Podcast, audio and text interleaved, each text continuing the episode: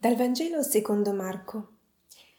In quel tempo Gesù e i suoi discepoli andarono di nuovo a Gerusalemme e mentre egli camminava nel Tempio, vennero da lui i capi dei sacerdoti, gli scribi e gli anziani e gli dissero Con quale autorità fai queste cose? O chi ti ha dato l'autorità di farle? Ma Gesù disse loro Vi farò una sola domanda se mi rispondete, vi dirò con quale autorità faccio questo. Il battesimo di Giovanni veniva dal cielo o dagli uomini? Rispondetemi. Essi discutevano fra di loro dicendo Se diciamo dal cielo, risponderà perché allora non gli avete creduto? Diciamo dunque dagli uomini? Ma temevano la folla, perché tutti ritenevano che Giovanni fosse veramente un profeta. Rispondendo a Gesù dissero Non lo sappiamo. E Gesù disse loro Neanche io vi dico con quale autorità faccio queste cose. Nel Vangelo di oggi ci è offerta l'opportunità di osservare i capi dei sacerdoti, gli scribi e gli anziani, che si rivolgono al Signore per fare delle domande.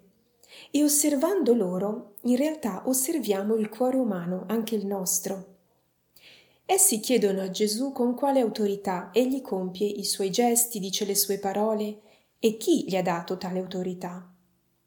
Chiedono, ma non vogliono davvero sapere. Chiedono avendo, avendo già in mente la risposta e quindi chiusi a quello che il Signore potrebbe rivelare loro. Per loro Gesù è un problema, un pericolo per la stabilità dell'autorità e dello status quo. Forse non aspettano neppure più il Messia, la salvezza, perché tutto sommato il sistema si regge bene così. Oppure il Messia dovrebbe essere più conforme alle loro aspettative, più controllabile. Osservando loro, potremmo notare atteggiamenti simili anche in noi. Vogliamo incontrare il Signore, ma poi sarebbe meglio se avesse la faccia che piace a noi, che dicesse quello che vogliamo sentire che non ci mettesse in gioco, in discussione, in viaggio, questo esodo oltre il nostro piccolo mondo, verso la comunione vera con Lui e con i fratelli, che per noi è bello ma poi una vertigine anche. Quanto è diverso invece l'atteggiamento dell'autore del Siracide, lo vediamo nella prima lettura, e che vi invito poi a leggere. Ora cito solo un paio di versetti. Quando ero ancora giovane, prima di andare errando, ricercai assiduamente la sapienza nella mia preghiera. Davanti al Tempio ho pregato per essa, e sino alla fine la ricercherò. Del suo fiorire come uva vicina a maturare, il mio cuore si rallegrò. Ecco un cuore in ricerca della verità, della luce, della vita vera, quella orientata a Dio. È un cuore in relazione, che non ha che una paura, errare, andare fuori strada, mancare il bersaglio, il frutto maturo della relazione con Dio. È un cuore che cerca la sapienza, che altro non è che la conoscenza dell'amore e nell'amore.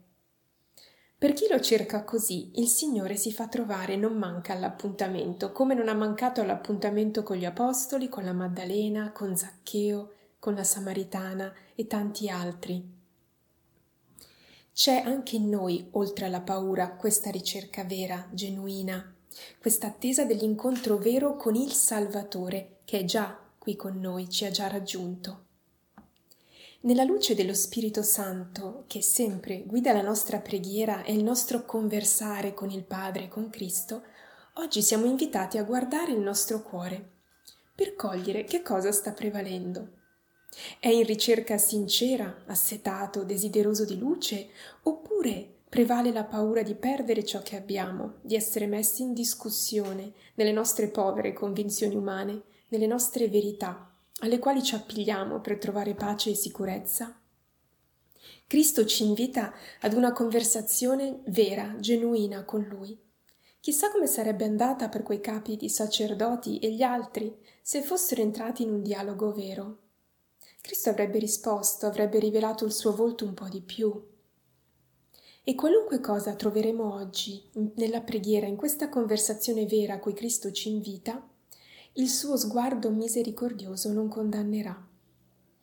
Cristo, buon pastore, desidera entrare là dove la paura ci intrappola e ci comanda, oppure là dove ci siamo irrigiditi in convinzioni false su Dio e su noi stessi, o dove ci siamo accomodati e non viviamo più la grandezza della nostra chiamata di figli di Dio, e dove c'è un desiderio sincero di conoscerlo, una sete, egli stesso non farà che farlo crescere e ci porterà al frutto maturo e alla sua gioia.